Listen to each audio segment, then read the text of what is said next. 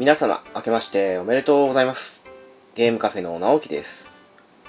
えー、今回なんですけども、新年一発目ということで、しばらくやっていなかったお便り会を一気にやってしまおうという感じの回でございます。えー、そしてですね、おそらくツイッター上で見られてる方だと、なんとなく流れわかるかなと思うんですけども、多分ゲームカフェですが、今後、第100回をちょうど境目にして、大きな動きがあるかなっていうふうに思いますので、まだはっきりとどういう形になるのかは決まってはいないんですけども、最悪ゲームカフェ自体が終わるかなっていうのもあるかなというふうに思いますので、ちょっとね、急だなというふうに思うとは思うんですが、うん、その辺も含めた上でご容赦していただいたらなというふうに思っておりますので、はい。もう新年早々ね、そんな感じで、どうもすいませんって感じなんですけども。で、このお便り会とは別にですね、まあ同時配信なんですけども、まあ不本意ながら、ウラキングさんのかの丸裸会に引き続きで、私、直樹の丸裸会というのをやっていますので、もしよかったらそちらの方もお聞きになってみてください。というわけで、早速いきたいと思います。えー9月から、というか9月から12月までの去年の残りのって感じですかね。なので、今日はよろしくお願いします。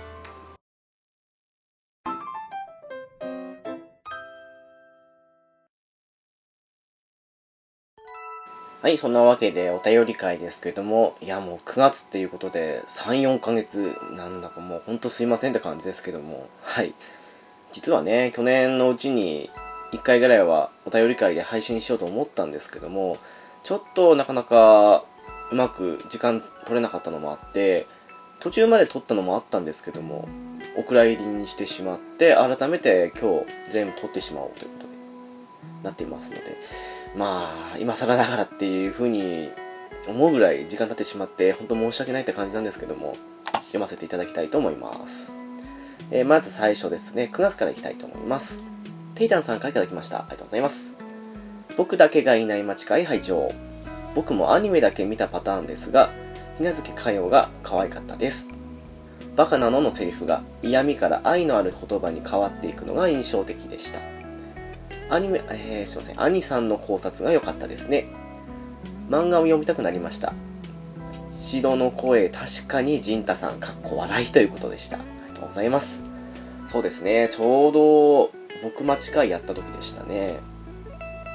そうですね。確かにかよちゃんのね、あの、バカなのっていう同じセリフなんですけども、すごく冷たく言い放ってるような感じなのと、すごくね、その中にも愛があるというか、そんな感じの違いもありましたからね。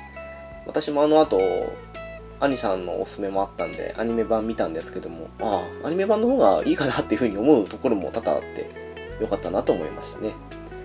でね、ヤシト先生の声がジンタさんということで、もうジンタさんね、人学の方でも、モノマネされてましたからね。いや、似てると思いますね、本当に。私自身モノマネ苦手なんでね、モノマネできる方は本当すごいと思うんですけど。ということで、テイターさんありがとうございました。お次ですね、コロさんからいただきました。ありがとうございます。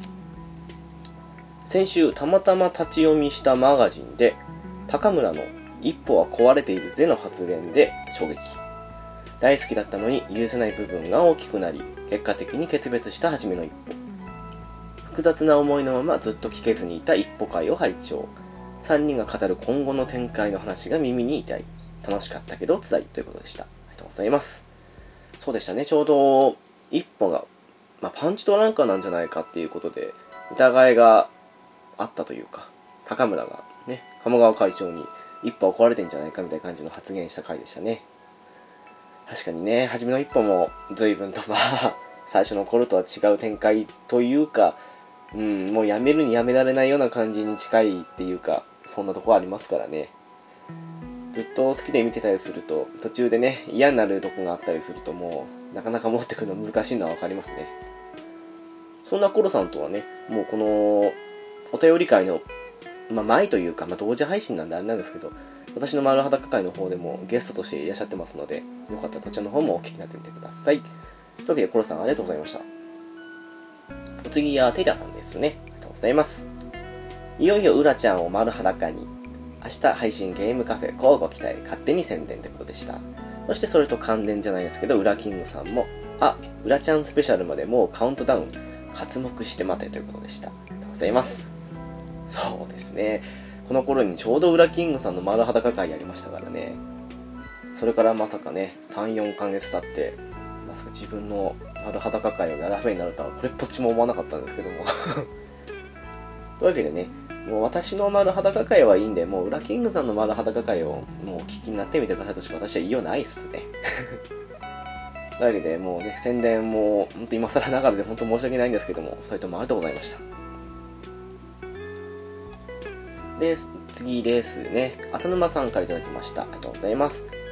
確かに男は家族エピソードないっすよね。お便りベタご勘弁を。ウラキングさんのポッドキャストきっかけが秘密基地だったとは。それを知っただけで大満足でした。カットインしてくるテイタンさんが面白かったっす。かっこ笑い。直樹さん復帰おめでとうございます。そしてお疲れ様でした。ということでした。そうですね。これはまさにウラキングさんの回でしたね。まあ、なかなか、そうですね。男同士というか、男でそういう家族との思い出っていうと、すぐ出てこない感じもあるかもしれないですね。うん。でもこれは別に浅沼さんが悪いってわけじゃないと思います。うん。そうですね。うんなウラキングさんのポッドキャストのきっかけが秘密基地全員集合だったということでね。うん。でも、そんなもんじゃないんですかね、やっぱり。秘密基地全員集合を聞いて始められたって方も結構いらっしゃると思うんですけどね まあ、浅沼さんはね、もう、浅沼劇場もそうですけど、秘密基地全員集合の方でも、もう、神発言連発なので私は大好きなんですよね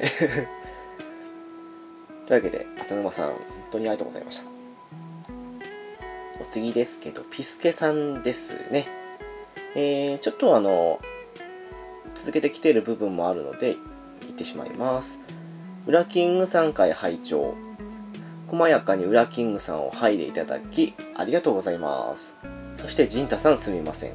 バタバタしていたとはいえ、とんでもない間違いを。そしてもう一つがですね、直樹さんと僕の顔が似てる説。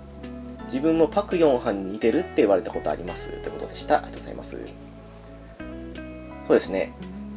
まあ、ウラキングさんの丸裸会の時に、ジンタさんからのボイスメッセージいただいたんですけども、以前、ピスケさんと、あと、ジンタさんとウラキングさんで、ホラーゲーム会を撮った時あったんですけども、その時なんかでもね、実は、ウラキングさんが言っていたわけではなくて、ジンタさんが言っていたんだけども、ピスケさんが、あ、ジンタさんが言ってるんだな、あ、違う違う、逆か。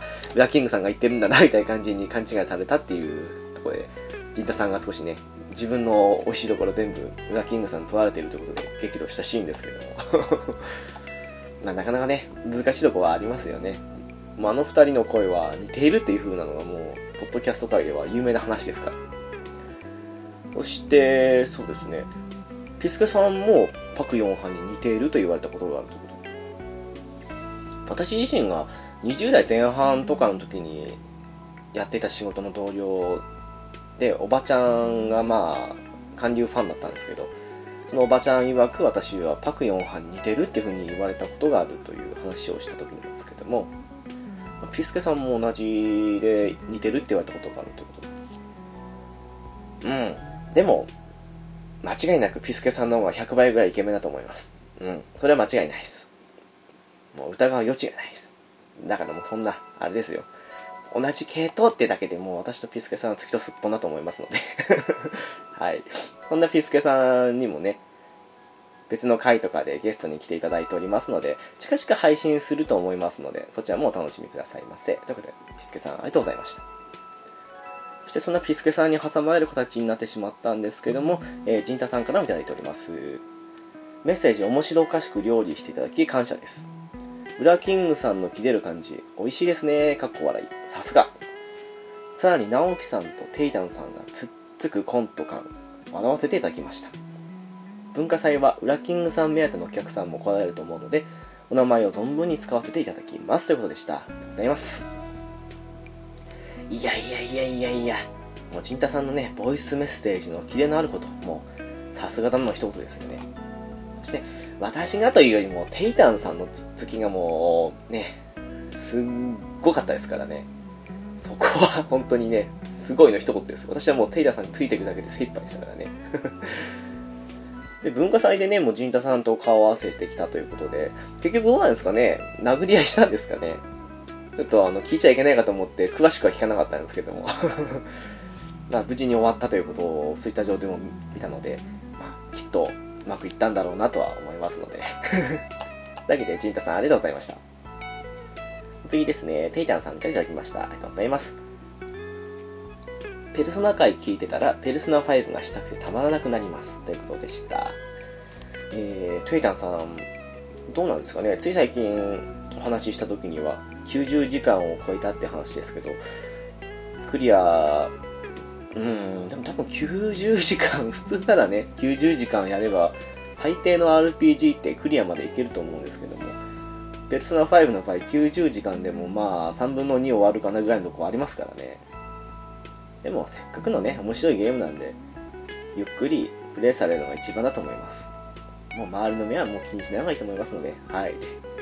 といってももうこれ3、4ヶ月前なんでね 今はどうかって感じもありますけど。というわけで、テイラさんありがとうございました。お次ですね。えっ、ー、と、虹パパ生活さんからいただきました。ありがとうございます。第87回、88回拝聴ウーラキング、ウーラキング、いろいろ聞けてよかったです。オファーまで取り付けられて大満足。第2回も楽しみにしてますよということでした。ありがとうございます。もうね、ウラキング祭りと言ってもいいぐらいの浦さんの回でしたからね。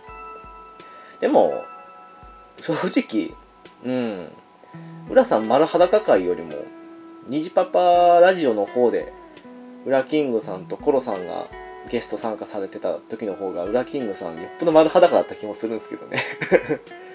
あその辺はね、もう、一人に私の力不足だと思います。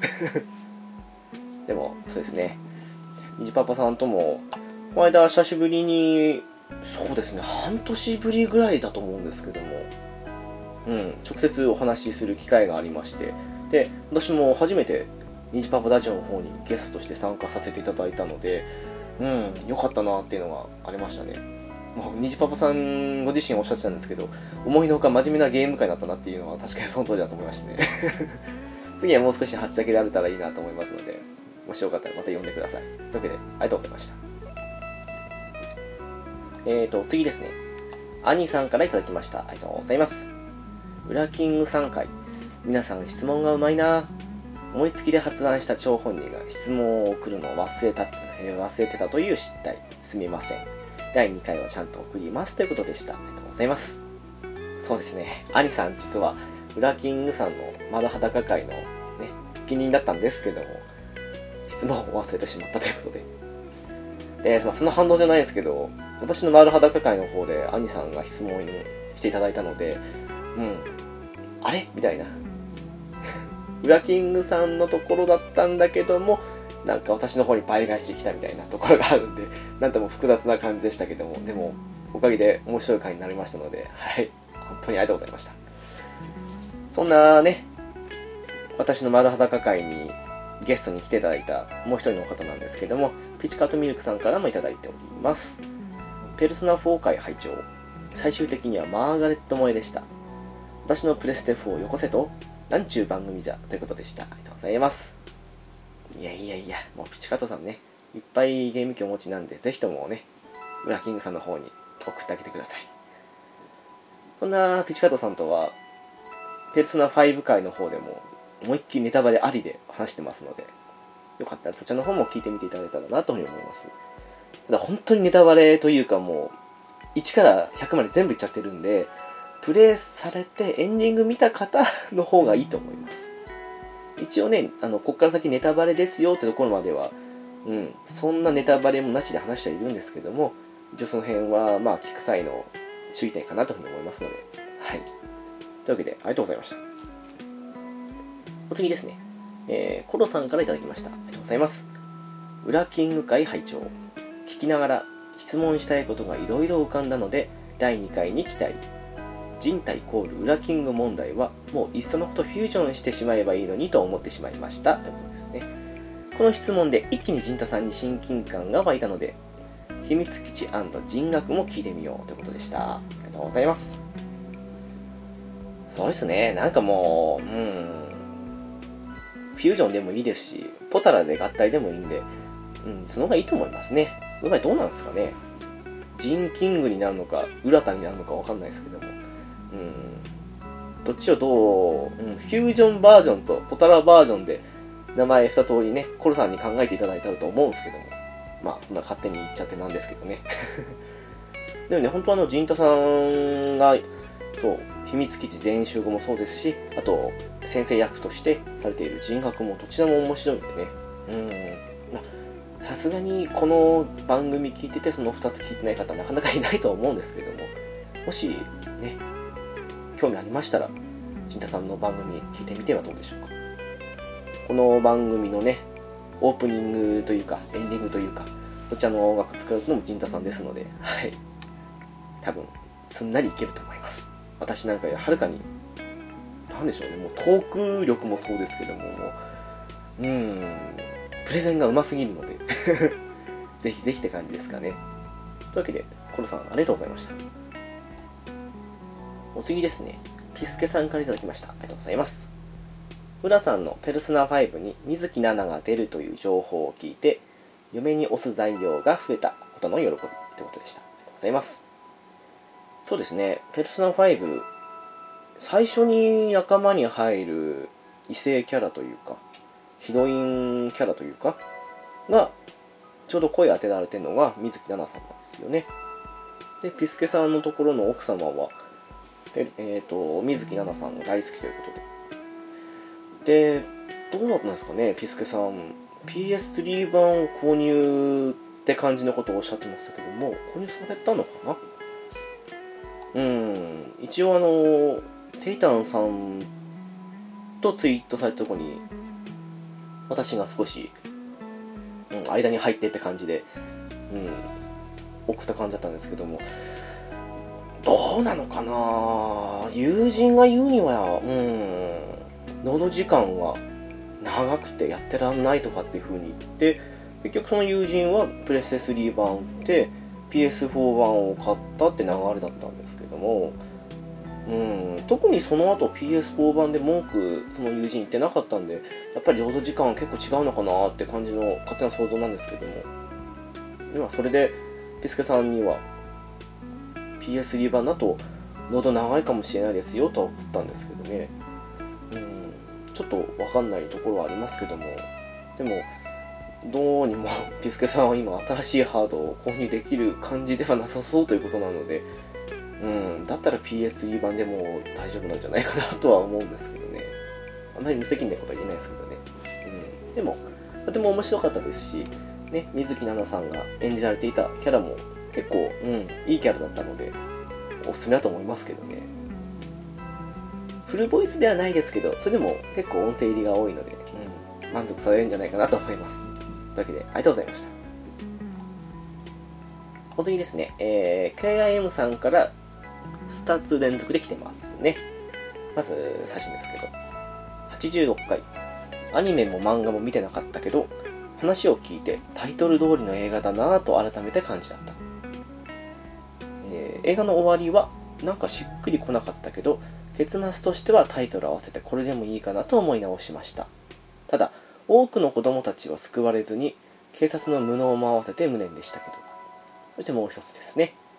えー、88回。ついにペルソナ発売。3と4ゴールデンしかやったことないですが、名作ですよね。僕待ちを見たばっかりなので、強くてニューゲームは、これもまさにプレイヤーのタイムリープなんですよね。ゲームでは物語の演出関係なく、やり直しができるというのが面白いですね。分岐があればなおさらです。ということでした。ありがとうございます。そうですね。僕待ちは、うん、アニメ、漫画、映画っていうことで、全部微妙に違ったりということもありますので。でもそうですね。どうして思ったのは、警察無能というか、なんか絶対にあの、まあ、犯人、まあ、言ってしまってるのでここで言ってもいいっちゃいいんですけどまあその犯人がやった手口というかどう考えてもそんなに証拠全くない状況でもないだろうっていうようなものもいくつかあったにもかかわらずまるで警察は見つけられないということ。で現実の警察は結構ねもうそんなレベルじゃないぐらいに有能だと思うんですけどもあの作品だけ見てるとすごく無能な感じに見えちゃいましたよね。うん。そしてもう一つはペルソナの話の方ですね。そうですね。3から今のペルソナの流れが始まったって言ってもいいんでもう1、2はもう別物でしたからね。そういう流れで正当進化した今回の5は本当良かったですね。うん。なんでしょうね。でも結局、でもまあ、あんまり言わない方がいいですか。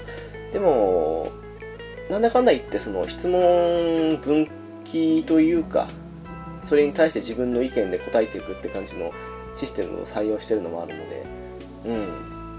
やり直しでもいいと思いますし、うん、やっぱりそうですね、最初から強くてニューゲームで、次別の選択肢っていう風にやるのは面白いタイプのゲームになってるかなっていう風に、今のペルソナは思いますけどね。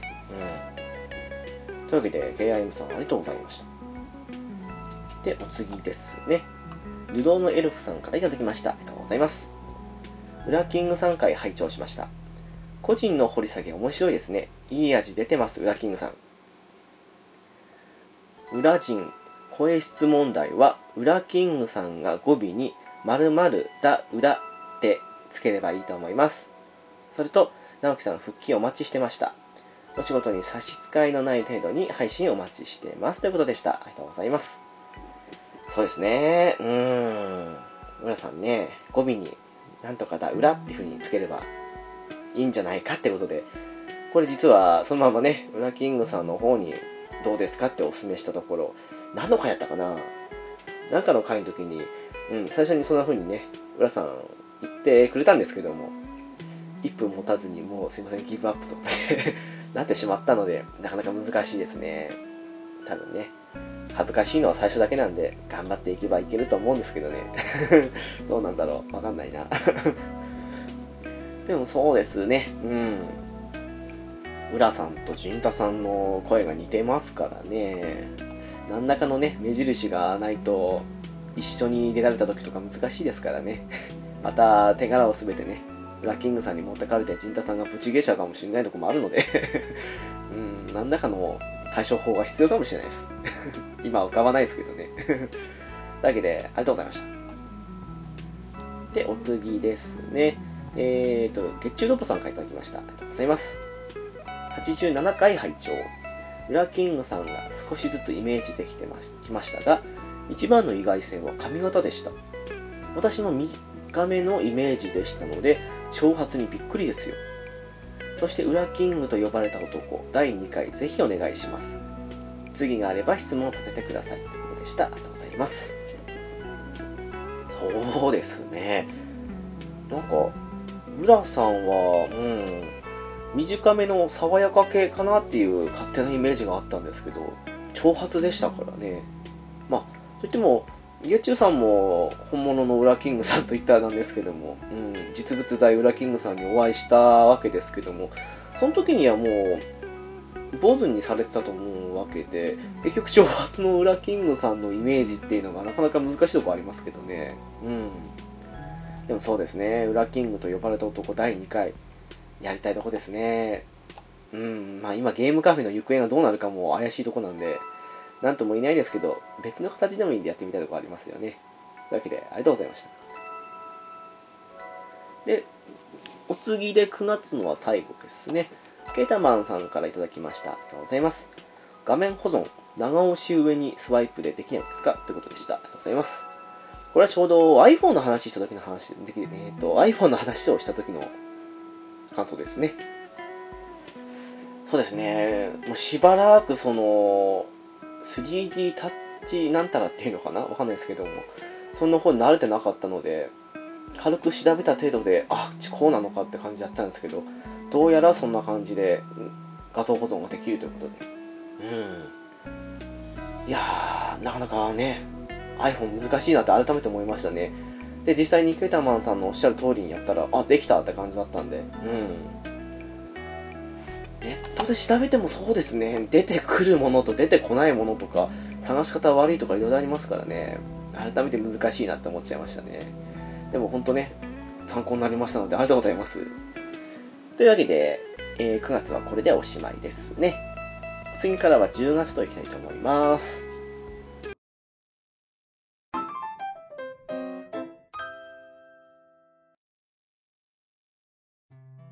はい、お次10月ですね。えー、最初ですが、にじパパさんからいただきました。ありがとうございます。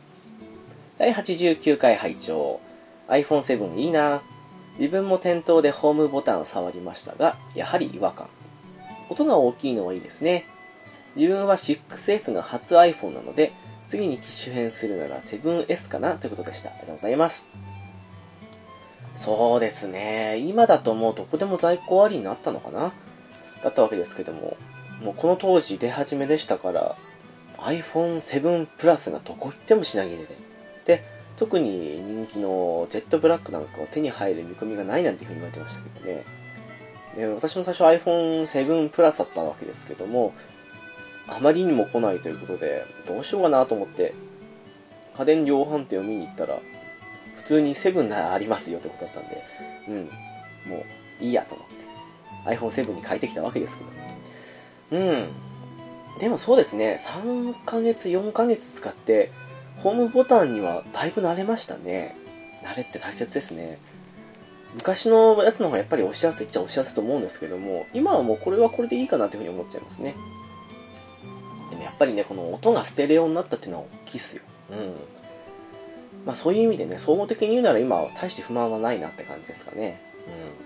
うん。ただ、ニジパパさんは 6S っってことなので、6S 使うってなったらやっぱり、うん、無理に変えなくてもいいなっていうふうには私は思っちゃいますけどね。まあ、そんなわけでね、いつかまた iPhone の話、私だけじゃなくて、他の方の意見交えてしてみたいなっていうふうに思いますけどね。先ほどのケータマンさんのお話じゃないですけども、ね、結構人から聞くと、え、そんなことできるの？っていうのが多かったりするのが iPhone の特徴ですからね。うん。と思ってます。というわけで、ありがとうございました。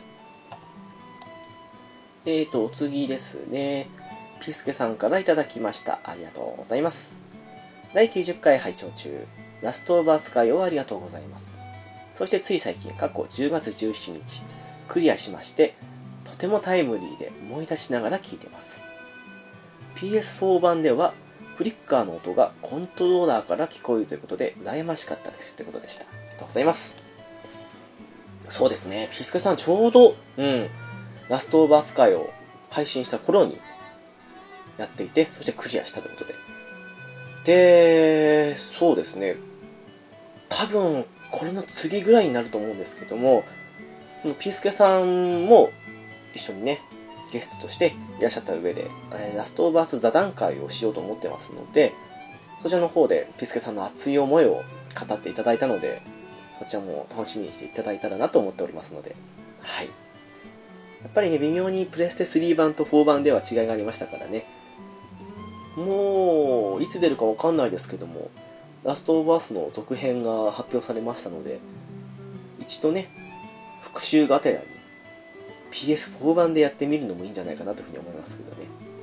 ピスケさん今ちょっと PS4 自体買うことができるかどうかって感じっておっしゃってたので難しいかもしれないですけども、うまくいったら PS4 版でもと思っております。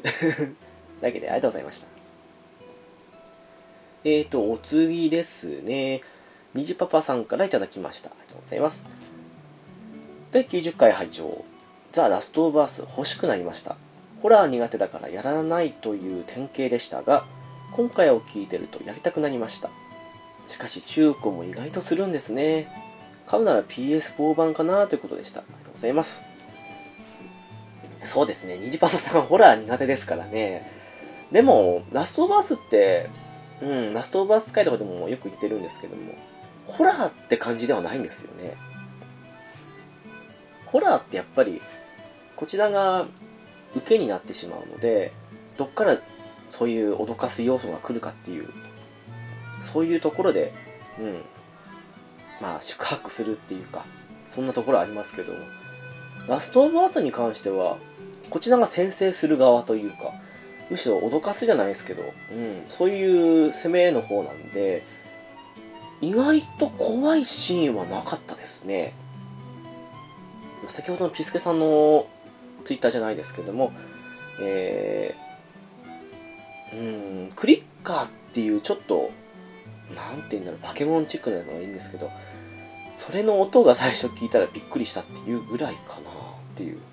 なので多分責任持っては言えないですけどニジパパさん大丈夫だと思います。できると思います。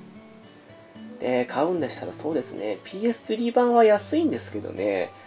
でもピスケさんや、えー、ゲッチュさんの話聞く限りだとロードが長いっていう話なので、まあ、PS4 版と比べてどれだけ長いかもちょっとわからないんで責任持って言えるわけじゃないんですけども、うん、PS3 版でやってみるのもいいのかなっていうふうには思いますね。またちょっとは下がってきたのかな PS4 版。でやっぱり HD リマスターできるようになってるのでうん。金銭的に困らないんでしたらまあ高い方っていうか PS4 版の方がいいんじゃないかなとは思いますけどね。というわけでニジパパさんありがとうございました。お次ですね。KIM さんから頂きました。ありがとうございます。結末を良しとするかはわからないけど、えー、少女が成人した時にどう思うか難しいですよね。長く生きればあの時自分の犠牲があれば今苦しんでる人が救われたんじゃないかと思ったら何とも言えない気持ちになると思いますよね。後々同情を予測すれば躊躇する計算ができたはずということでした。はいありがとうございます。そうですね。結末。うーん。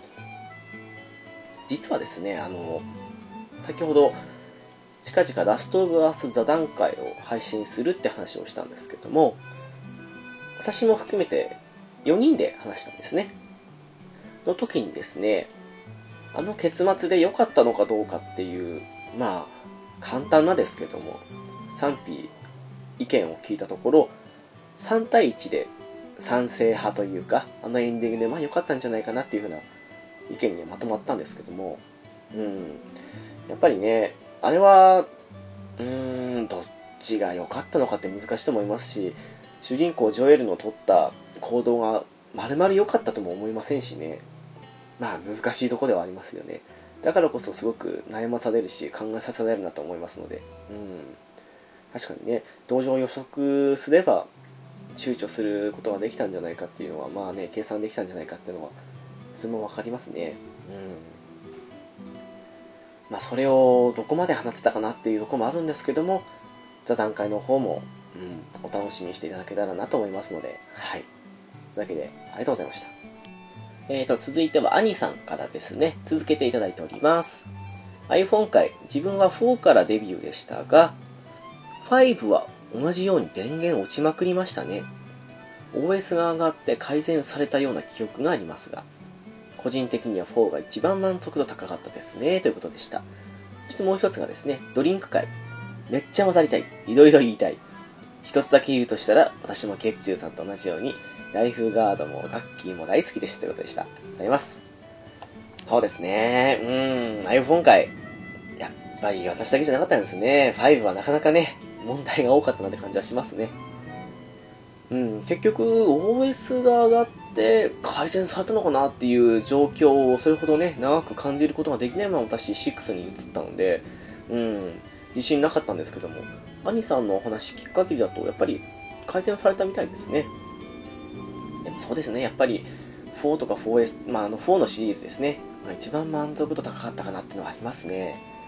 なんかあそこから、うん、現在6、えーと7か、7ですけども、そのまでの進化がすごく緩やかな感じするんですよね。なんとなく4までは駆け上がったって感じしましたけど、うん、まあなかなかね、完成度すごく高いんで、こっから劇的なっていうのは難しいのは確かなんですけどね。うん。でも私もそうですね。iPhone 会の時に言いましたけど、4S が一番良かったかなというふうに思いましたね。そしてドリンク会ですね。うん。いやーね、そう言ってだけだったら、もっと兄さんもお呼びするべきだったと思いましたけども。でもね、ほんとそうですね。ドリンク、まさかあそこまでいろいろと広げられると思いもしませんでしたね。でも、ライフガードも、そしてガッキーも、アニさん大好きということで、うん。まあ、よほどじゃない限りもう皆さんね、ガッキーは大好きだと思いますから、うん。大丈夫です。もうみんな大好きだと思いますよ。というわけで、アニさんありがとうございました。えーと、お次ですね。山屋さんからいただきました。ありがとうございます。90回拝聴ラスアス、本当にいいゲームでしたね。エリーめんこいなーと言いながら、かなり進んだところで PS3 がぶっ壊れたのはいい思い出。というわけで、クリアはしてませんが、PS4 を買うきっかけになったという意味でも思い出深いゲームです。かっこ笑いということでした。ありがとうございます。そうですね、エリーはめんこかったですね。うん、わかりますよ。なんか、ちょっとした行動を取るたびに、ちょろっと言う言葉が可愛かったりするんですよね。うん。でもそっか、そうですよね。かなり進んだところでぶっ壊れたら、ちょっと意気消沈しちゃいますよね。うん、私も壊れたというわけじゃなくて、データが消えたとかっていうことだったら経験あるんで、ね、ああいう時ってもう本当全てがやる気なくなりますからね。やる気なくなるか、すぐに新しいものを買いに走るかのどっちかだと思いますからね そうですね。やっぱりあれは PS3 版のデータを4にっていう風にコンバートすることができないとは思うので難しいとは思いますけれども、うん、もう一回ね、その2出る前にぜひぜひ HD 版の方で再度プレイされてみてはどうかなとは思いますね。良くも悪くも長さ的にはやっぱりアクションゲームだけあってそんな長くないゲームですからね。うん。もう一回やるにはまあしばらく期間空けないと辛いと思いますけどもいいんじゃないかなと思いますね。というわけでありがとうございました。そんなわけで10月にいただいたのは以上ですね。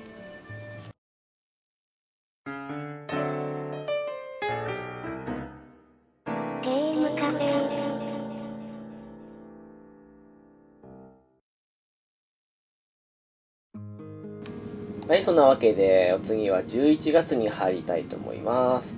どうしてもね、9月がゲームカフェ復帰した月だったので、9月が一番集中して、そしてその後に月に1、2回しか配信しない関係もあって、ここから短くなってるのは仕方ないんですけども、ご容赦くださいませ。そんな11月の1本目ですけども、テイタンさんから頂いております。ありがとうございます。ドリンク界のおまけを今更聞いてしまったと思っています。だっててっきりスバルボややってないゲームの話かと過去笑い。直樹さん、ぜひ申しクリに来てくださいねということでした。ありがとうございます。そうなんですよね。ドリンク会で、月中さんにお越しいただきまして、そして、月中さんがテイタンさんと一緒にされているもしもクリームボックスということで、えー、まあ、その関連もありまして、もうすごくテイタンさんの話ばかりをしていた気がするんですけど、実際は数分かもしれないですけど、私の中でも数十分話したようなイメージだったんですけども、テイタンさんはなんとなく聞き流していたということで、うん、ちょっとね、なんかなーって思っちゃうんですけどね、テイタンさんね。でもまあ、その後にね、つい最近ですけども、もしくりの方に読んでいただいて、ちょうどね、SF 会だと思うんですけど、の方で、私、テイタンさんたちと一緒にお話ししてますので、ぜひね、そちらの方も聞いてみていただけたらなと思っております。私とニチパパさんでお邪魔しておりますので、はい。まあ、そんなね、テイタンさんもそうですけども、またね、ぜひとも、このゲームカフェになるのか、その後になんか違う番組なのかわかんないですけども、また来ていただいたらなと思っておりますので、はい、いつでも来てください。もう、裏キングさんを丸裸にするのは、まあ、ほどほどにしてくださればと思いますので、だけでありがとうございました。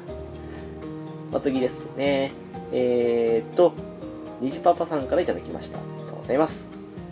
第92回拝聴ペルソナ5面白そうと思いつつ、周りからかなこれ多分。周りから聞こえてくる大ボリュームの声。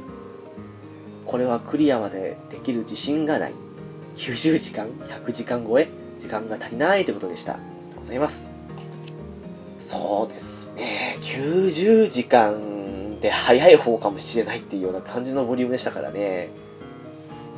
ただね、その、うん、散々言ってはいることなんですけども、90時間、100時間やっても、うん、だれないというか、あ、面白かったなーで、本当に終わるようないいゲームだったので、うん、近年の中ではもうダントツでしたね。ボリュームもそうですし面白さとかその辺も良かったですからね。だからまあうーん確かに大ボリュームを懸念される方多いと思うんですけども長い目でね、うん、それだけ遊べるんだっていうふうに思っていただけたらなと思います。実際後悔はしないと私は思います、うん、もちろんね万人受けするかといったら万人受けする作りになってると思いますけどもやっぱり苦手って人はいらっしゃると思いますから絶対的なことは言えないですけど。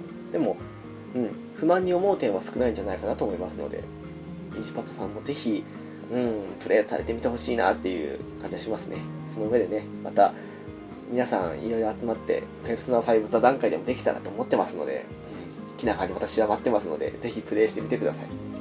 というわけでありがとうございましたえーとですね11月はこの辺で終わりですねというわけで次は12月ですけどもまずは猫やんさんからですねスパロボしたくなった。かっこ GJ で買えないから。かっこ笑いということでした。ありがとうございます。うん。実は見てました、私。猫やんさんがネット上で第3次 Z やってるのを、あ、きっと、このことだなって感じで見てましたよ。そうですね、GJ ジェネシスね。うん。ちょうどね、テレビゲームの中林と同じで、中林ルールでやってみたので、はい。でもそうですね、スパロボでも、うん、そのやりたい熱っていうかその辺を消化できるとは思うので、うん、小柳さんいいと思います。なんか無駄なお金を使わないのが一番だと思います。だけでありがとうございました。お次ですね。ピチカートミルクさんからいただきました。ありがとうございます。G ジネ会拝聴今回のは G ジネ F っぽい感じですかねということでしたありがとうございますそうですねやっぱりシステム的には近年のワールドとかその辺に近い感じなんですけども基本的にはもう F の発展型ですよね。うん。まあ F と違ってね、もうアナザー系というか、まあ G ガンとか、えっ、ー、と、ウィングとか、ガンダム X 以降の機体がなかったりとか、宇宙世紀にしてみても、まあつい最近、先行のハサウェイは来たと言っても、それ以降の F91 とか、クロスボーンとか、えっ、ー、と、ビクトリーガンダムとか、この辺はない感じなんで、縮小版といえば縮小版なんですけどね。実際 GG ネ会でも言ったんですけど、うん、一年戦争長すぎだろっていうね。それの一言ですよ。逆に言うなら、一年戦争時が好きな方だと、なおさらフィットするんじゃないかと思いますけどね。でも、うん、感じ的には G ジェネ F に近いかなって感じです。まあもちろんね、ガンダムファイトモードとかの辺はないですけども。はい。というわけで、ありがとうございました。で、お次ですね。にじパパさんから頂きました。ありがとうございます。第93回拝聴2週間クリアお疲れ様です。お二人ともシミュレーションゲームで2週間と。え、縛りプレイ？どんだけド M やねんってことでした。ありがとうございます。いやーね、うん。正直ね、G ジェネレーションジェネシスを選んだこと自体が失敗だったなっていうふうに思いましたよね。うん、必死でした。まあね、そんな中でね、縛りプレイっていうまあ、縛りプレイは縛りプレイなんですけど、私なんかは毎回 G ジェネやるときはそんな感じでやってるんですよね。とはいえ、うん、史実通りに進む G ジェネないとできない縛りなので、うん、今回はうってつけだったので、っていう話を浦さんにしたところ、浦さんも乗っかってくれたので、じゃあ2人して縛ってみようということで、縛られまくりました。はい。でもそうですね、シミュレーション2週間は辛いとこありますよね。良くも悪くも G ジェネ関連というか、その辺はずっとプレイしてたのでできたようなもんで、あれが全く新しい新規タイトルのシミュレーションだったら2週間クリアはきついんじゃないかっていうのは思いましたね。次は何をやるかわかんないですけど、でも、またね、中林ルールでやってみたいなと思ってますので、うん、その際には、今度はシミュレーション避けようと思いますので、はい。というわけでありがとうございました。お次ですね。えー、かささぎさんからいただきました。ありがとうございます。えっ、ー、と、2つ連続できてますので読みますね。第93回拝聴2週間でのクリアおめでとうございます。G ジェネは1作目以来やっておらず、システム周りもよく分かってないのですが、何がしかの縛りはあった方が面白いかもしれないですね。で、私が発売日に買ったジェネシスが、未だ新品未開封なんて言えない、かっこ笑い。で、もう一つですね。G ジェネ、こ、これがジャブロー、かっこ一年戦争か。おっしゃってた意味がやっと分かりましたこれはしんどい過去笑いジオンがあと10年戦えそうな物量戦ということでしたありがとうございますそうですね うーんこういうシミュレーションでなおかつ原作ありきのゲームはやっぱりね思い出もあったりすると縛った方が面白くありますからね。うん。で最初にいただいた時はまだ笠崎さんは、えーと、ジェネシスの方は未開封だったわけですけどもちょうどこの6日後にいただいた方のもう一つの方ではもうプレイされているというということで。そうですね。ジャブローはきつかったですね。もうほんとねファーストのジャブローとゼータのジャブローどっちもジャブローですけどもほんと記憶に残るぐらい嫌でしたね。もう何も考えずにというか終わってまた同じステージを繰り返しやるってわけじゃなくて次々進んでいくパターンでジャブロー行くとほんとねあれはね詰まりますね。ほんとねジオン10年戦えんじゃないかっていうふうに本当思いましたね。むしろなんで連邦軍こんなに戦力ないんだって思うぐらいにもう数が違いますからね。もうあれ数の暴力ですよ。もう何体来たんだろうあれ。2 3 0ぐらい来たのかな？に対してこちらはもうせいぜい数機ですからね。うんあれはひどいと思いますよ本当に。というわけで片崎さんありがとうございました。でお次ですね、えー、ナッシュさんから頂きました。ありがとうございます。ゲームカフェを拝聴しました。テレビゲームの中林を聞いてたら G ジェネの最新作を中林ルールで挑戦したとのことで聞きました。中林ルールプラス独自ルールを設けて2週間でクリアはすごいですね。ポッドキャストも今回から拝聴させていただきます。質問ですが配信は月1回のペースですか？というのともう一つがですね。ゲームカフェで G ジェネを2週間でクリアをしていたので私もチャレンジ。でもスターダストメモリーをクリアするのに5時間かかった。ても2週間でクリアできないと判断して断念しました。改めて G ジェネのボリュームを実感しました。ということでした。ありがとうございます。そうですね。うーん。正直ねもうルール2つは厳しいなって本当終わってからも思いましたね。アホやなっていうふうに思いましたけども。うん、でも、まあ、どうにかできたから良かったと思いますけど、次からはもっと緩い感じで、普通に中林ルールだけでいきたいなっていうふうにやるとしたら思っておりますので、はい。で、まあ、配信ペースはそうですね。一応、月2回配信の予定では最初あったんですけども、うん、近年は割と配信ペース落ち着いてきてて、月に1回だったり、2、3回だったりっていう結構まばらではありますね。ただ、それでも月に必ず最低1回以上は配信してますので、うん。ただまあ、G ジェネじゃないや、ごめんなさい。えー、ゲームカフェ自体も続くのか、もしくは別番組に変わるのか、わからない状況に今立ってはいるので、なんとも言えないとこではありますけども、ただ、番組的な部分で、うん、ポッドキャストの配信自体は続けていこうと思いますので、もしよろしかったら、えー、番組が変わっても聞いていただけたらなと思っております。で、もう一つですけども、そうですね、でも、スターダストメモリーもそれなりに長かったのもあって、うん、多分私もウラキングさんも5時間はやっぱかかったと思いますね。うん。ただ、そこから逆算した場合に、うん、やっぱり2週間って結構きつい日数ですよね。仕事して用事あったとかってなってくると、なかなかクリアするの難しいですからね。現に我々もうん、常に毎日時間空いたら G ジェネをやったっていう感じの2週間だったので、うん、普通に1ヶ月ぐらいかけてプレイされるのが一番だと思います。本当ね、G ジェネはボリュームがすごいですからね。というわけで、ありがとうございました。えーと、お次ですね。えーと、これはコロさんから頂きました。虹パパさんの問題発言。その虹パパさんの問題発言ですけれども、直樹王子は本当あれだね。っていうことですね。これは、あの、コロさんがプレイされているミートピアですかね。名前合ってますかね。3DS のゲームだと思うんですけど、そちらの方で、まあ私もそうですし、にじパパさんとか、そういうポッドキャスト関連の人たちの名前を付けてプレイしているところ、なぜか私は王子にされて、そして、なんとも腹黒な感じに見えたんですけども、うん、にじパパさんがあちこちで問題発言をしているという、そんなシーンのですかね。すごいですね、虹パパさん。うん。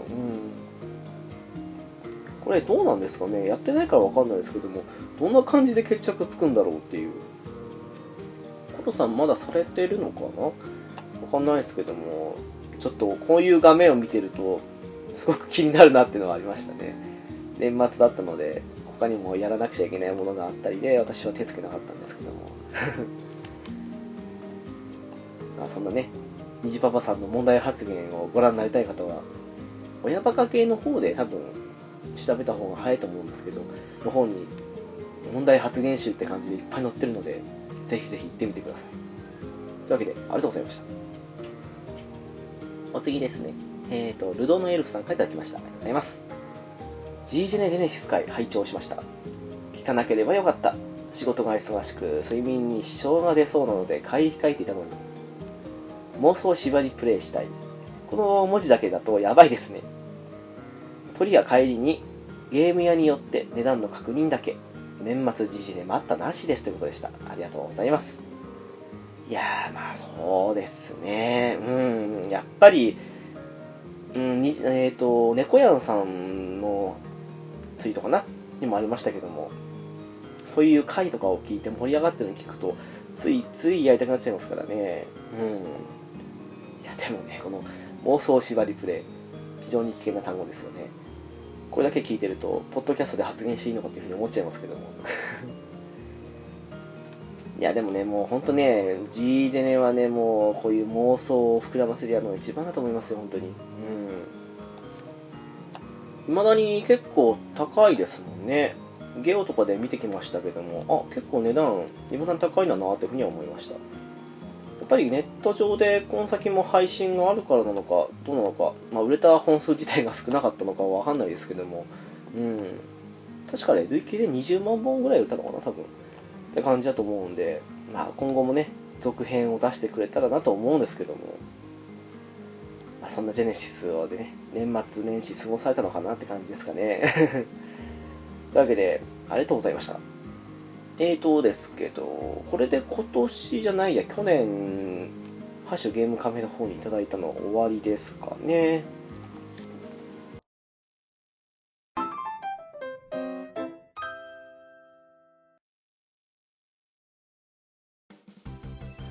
はい。というわけで、4ヶ月分でしたけども、ちょっと11月と12月の配信数が少なかったのもあって、結構偏りがあるかなというふうには思っちゃいましたけど、まあそれは私のせいなので、皆さんのせいではございません。もちろんです。はい。えっと、最初にお話ししたんですけども、ゲームカフェ100回を機にどういう形になっていくか、今、ちょうどツイッター上でアンケート取ってまして、で、えっ、と、現在の状況ですけども、まあ、残り、そうですね、数時間を残したところで言うと、うん、新番組を作った方がいいんじゃないかっていう案が今のところ一番多いですね。それに引き続く形で現状維持。そして、最初にもし帰るとしたらっていう続編タイトルのとこで1位を取ったゲームカフェセカンド G、まあ、丸々モンハンパクったタイトルですけども、これが第3位に来ていると。そして今のところ一番標的に少ないのが2とかシーズン2とかみたいなそういうシンプルな名前がいいんじゃないかっていうのがまあ一番今のところはまあ票が少ないかなっていうところですかね。まあつまりですけども、あと何時間だろう。5、6時間かな？の間に大きな動きがなければ、100回で終わりになって新しい番組になるかなっていう、こなんとも言えないことですけどね。まあ、新しい番組になっても、うん。なんだかんだ言ってゲームカフェもね、第1回と、もう今90何回ですけども、き比べると全く別番組と化してますので、まあ、それもそれでいいかなというふうに思ってますので、うん。このままの結果を受け入れようかなと。まあ、完全にね、このままで行くかどうかも、いろいろ話し合いの末に決定しようと思ってるんですけども、今のところは、新番組の案が一番来てるかなっていうところですかね。ま、そんな、もしかしたらあと数回で終わりになってしまうかもしれないこの紹介ですけども、え、ー、と、ゲームカフェですが、ゲームや漫画を中心に映画や音楽、様々なジャンルの雑談や座談会をしちゃうポッドキャストです。ホームページですが、http コロンスラッシュスラッシュゲームカフェ .cisa.net です。メールアドレスですが、ゲームカフェアットマークアウトリック .jp です。ツイッター ID ですが、ゲームカフェ01となっております。えーハッシュタグですが、シャープゲームカフェ。ゲームがひらがな、カフェがカタカナとなっておりますので、お間違いなきようご注意くださいませ。そして、これとは別になんですけども、映画とか漫画とか小説とか、その辺を題材にしてお送りしてます、街の小さな雑貨店というポッドキャストもしておりますので、もし興味ありましたら聞いてみてください。えっ、と、一度もその映画とか漫画とか、その作品を見ていない人向けの番組となっておりますので、逆に自分の知ってるタイトルを聞いた時の方がつまらなく感じるかもしれないので、うん、なんとも言えない番組かもしれないですけども、まあ、聞いていただけたらなと思っておりますので、よろしくお願いします。はい、というわけで、今回はお便り会でしたね。一応、これと同時配信で、まあ、不本意ながら私の丸裸会もやっておりますので、はい。で、ゲストとして、ピチカートさんとコロさんにお越しいただいておりますので、もしよかったらそちらの方もほどほどに聞いてみていただけたらなと思っております。はい。無理して聞かなくていいですよ。はい。もう途中で停止ボタンを押すのがいいと思いますので、はい。というわけで今回お送りいたしました私ゲームカフェの直樹でした。次回もよろしくお願いいたします。